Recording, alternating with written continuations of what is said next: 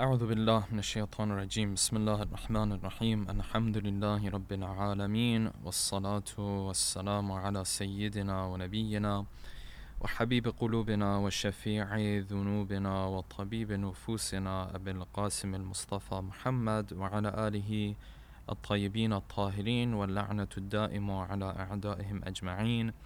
من الآن إلى قيام يوم الدين. السلام عليكم dear brothers and sisters. I hope you are all well and welcome to our last episode of the Tafsir of Dua Kumail podcast. It truly has been a wonderful journey, and uh, inshallah, in this episode, I believe we'll bring uh, the uh, the dua to an end, and hopefully, it will be. Uh, I hopefully it has been a uh, a beneficial podcast, and I know that I have personally benefited and learned quite a bit, going from the first episode all the way until uh, this last episode. We ended in the last episode on this line uh, where we said, or Ali ibn Abi Talib was saying, Ya man ismuhu dawa wa dhikruhu shifa. Oh, the one whose name is a remedy and his remembrance is a cure. And we talked about this a little bit. We said that there is an apparent meaning to these two lines, and then there's a deeper understanding of these two lines as well. In the apparent sense, yes, the name of Allah subhanahu wa ta'ala can be a sense of a or a, factor in the curing of someone's disease or illness.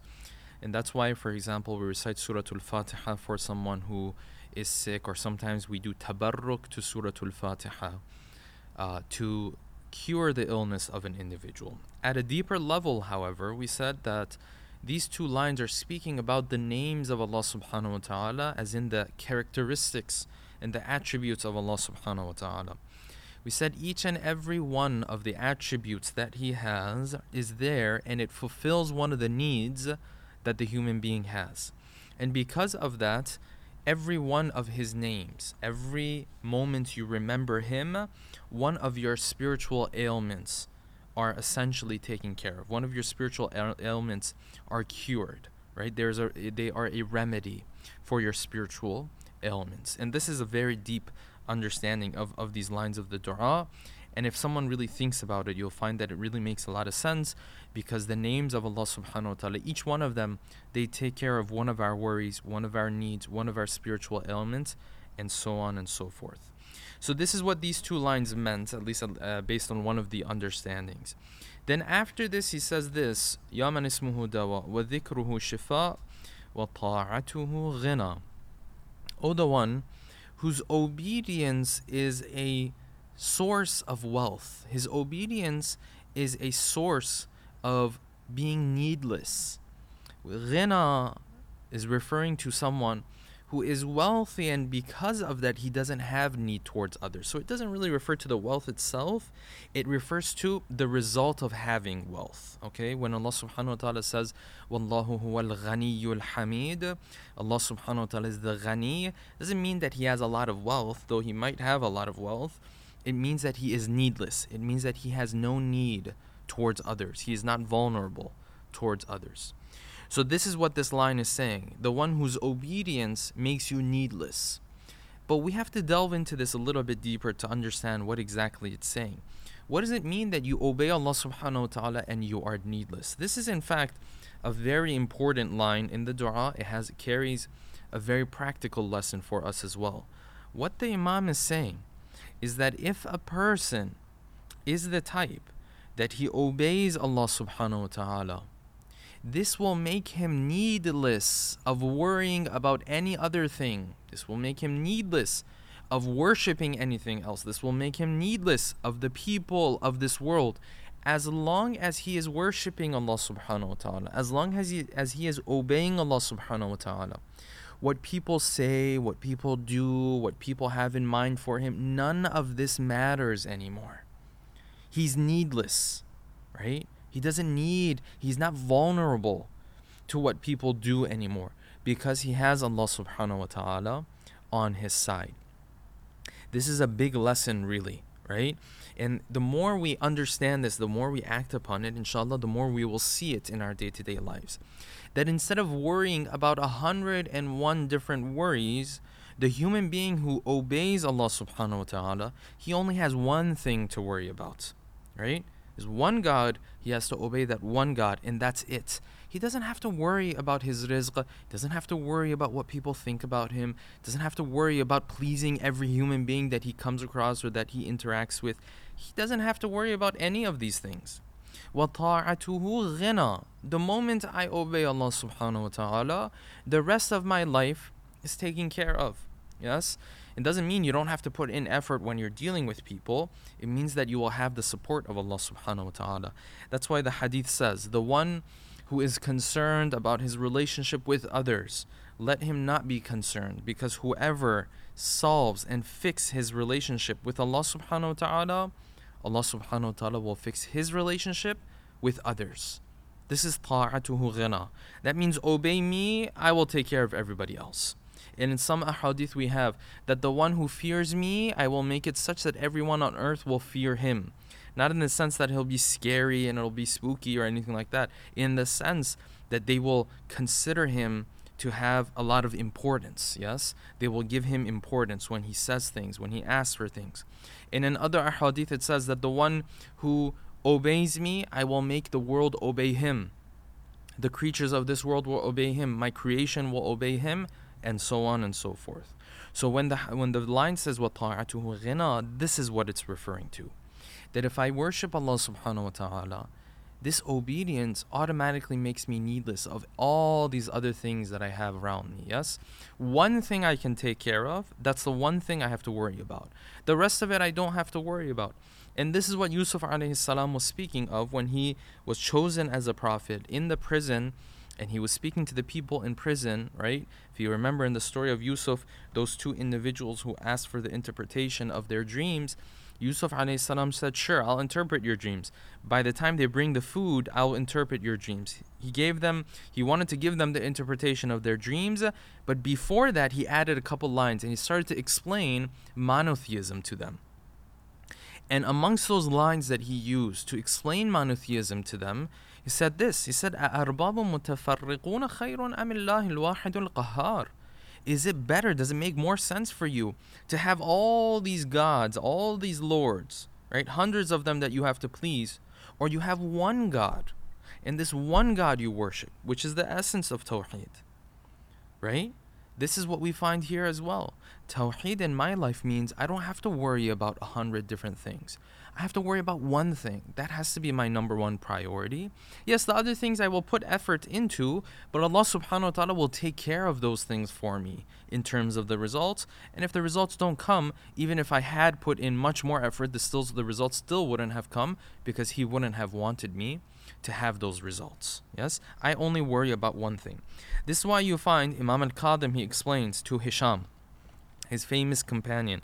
He says, Ya Hisham, قال الله عز وجل وعزتي وجلالي وعظمتي وقدرتي وبهائي وعلوي في مكاني swearing by the mo- the greatest of things yes swearing by his own status and by his might and by his pride and by his his loftiness لا يؤثر عبد هواي على هواه إلا جعلت الغنى في نفسه There is never a servant of mine who gives preference to what I want over that which he wants, over that which he desires, except that I put a sense of needlessness inside of him.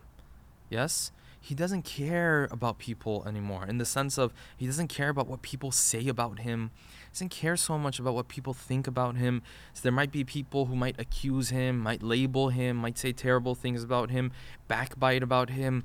It's not that he doesn't care in the sense he's not affected at all, right? He is affected. He does become sad by these things, but it's not like he keeps keeps him up at night and he can't he can't sleep and you know it's taking over his life. No, these become he becomes needless towards the human beings. From a financial perspective, he doesn't look at what other people have. You know, some people the only thing they're doing 24/7 is looking at what other people have. This person has ghina وهمه في آخرته وكففت عليه ضيعته and I will take care of his needs. I will take care of his sustenance. وطاعته غنى ارحم يا الله ارحم من رأس ماله الرجاء Have mercy on the one whose only capital, the only thing he has to rely on is his hope. And this is really a reiteration of what he said before that اغفر لمن لا يملك إلا الدعاء. Only forgive the one who only has dua. Dua and hope, these are referring to the same things here. وسلاحه البكاء. And the only tool and weapon he has is his tears. This is the utmost level of vulnerability. Yes? That the way you threaten someone is with something that is not threatening at all. Yeah, if you think about it, it's a very beautiful line, right? It says, you know, the only, the most dangerous thing I can do against you is sit here and cry, right? You've seen children, for example. What's the what's the scariest thing that a two-year-old can do with you, right? Scariest thing a two-year-old can do, a one-year-old can do, is cry, because when he cries, then what happens? Your your mercy, right, and and your kindness is essentially called upon Right? You can't just sit there and see him crying. That's his quote unquote threat. Very beautifully, Ali ibn Abi Talib is saying, I am as vulnerable as this child, as this infant, that I have nothing to go up against you. Only thing I have is my tears. I know if I bring, bring my tears to the table, that you will respond, that your kindness will be there for me. For me. وسلاحه البكاء Ya Sabigh an-Na'am, O the one who showers blessings upon me. Sabigh, meaning the one who showers something upon someone. Ya Sabigh an-Na'am. Ya Dafi' an-Niqam, O the one who ter- takes away and turns away balaya and difficulties and problems that never even occurred to me, that were supposed to happen to me. You make them go away. Dafa' is different from rafa'. When they say rafa', it means to, uh, you know, to pick up something right? To remove something. So something happens to you, then Allah subhanahu wa ta'ala solves the problem. This is what they call rafa' with a with a ra or you know with a r so to speak, right? But the the hadith is saying or the dua is saying ya dafi' an niqam. Dafa' with a dal it means before it even happens you make it turn away. Yes? How many times do we find ourselves in situations where something terrible was supposed to happen and it didn't happen? This is dafi' an niqam. And we talked about this before because the blessings that Allah subhanahu wa ta'ala blesses us with are of two types. There are the tangible things that He puts in front of us, and then there are the things that He doesn't allow to happen to us. The Imam is referring to both of these here. Ya sabigh al-ni'am, Ya dafi' al-niqam, Ya nur al-mustawhishina fi dhulam. O the one who's the light for those who are lost and they are lonely in the dark. He is a means of guidance. Ya aliman la yu'allam, O the one who has knowledge that no one else has taught. Salli ala Muhammadin wa ali Muhammad. Send your blessings upon Muhammad and his household. If you remember at the very beginning of the dua, we started with salawat, and here at the end, we end with salawat. Why? Because the Prophet and his household are the channel between the human being and Allah subhanahu wa ta'ala and specifically this this status goes to the prophet salawatullahi wasallamu who is the greatest of all of them. And philosophically and in the science of irfan they speak of the role and the status of the prophet beyond this role that we know of in the physical realm.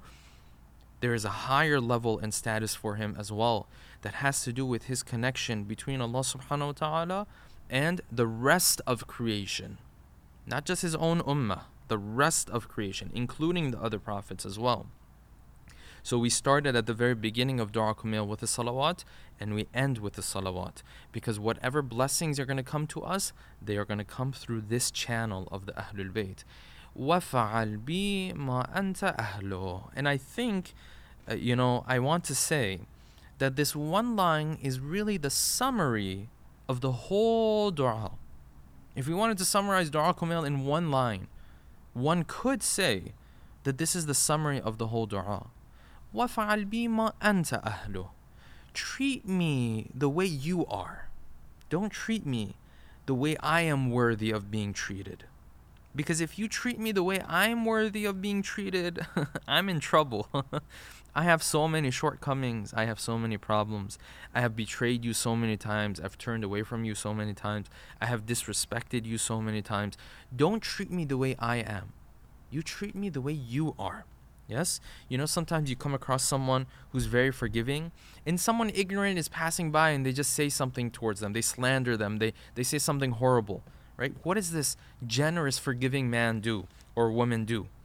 They will look at themselves. They will say, I will treat this person the way I am. I'm forgiving, I'll forgive them. Yes? I'm not after trouble. I'll let it go. I'll let it pass. That person has problems, that's his problem. But when it comes to me, I'll treat with him, I'll treat him the way I am with my forgiveness, with my grace. Here we're asking Allah subhanahu wa ta'ala in all of the dua, Ya Allah, I know I'm, you know, I have these issues and I have these problems, but you don't. You're forgiving. You're wonderful. You're the one who's perfect. So treat me the way you are, not the way I am, not the way I am worthy of being treated, but the way you will treat others. Treat me in that way. وصلى الله على رسوله والأئمة الميامين من آله وسلم تسليما كثيرا and send our abundant peace and blessings upon the Prophet, his messenger, and the Imams, the holy Imams of ours. With that, inshallah, we'll bring this last episode to an end. I pray that Allah subhanahu wa ta'ala gives us the tawfiq to act upon uh, the teachings that we learned in this dua, if we called Allah subhanahu wa ta'ala Ya Sari al I hope that He makes us Sari al Uh, if we ask Allah subhanahu wa ta'ala to forgive the many sins of ours, I pray that we plan, inshallah, to stay away from those sins and that we really internalize the message of this dua of Kumail. Thank you very much for being with us and uh, you know walking with us on this journey and I hope and pray that inshallah this has been a beneficial journey for all of you. It definitely has been for me. And I pray that inshallah if you if there was anything that you learned or benefited that you will inshallah keep us in your du'as. With that inshallah I will bring the episode to an end. Wassalamu alaikum wa rahmatullahi wa barakatuh.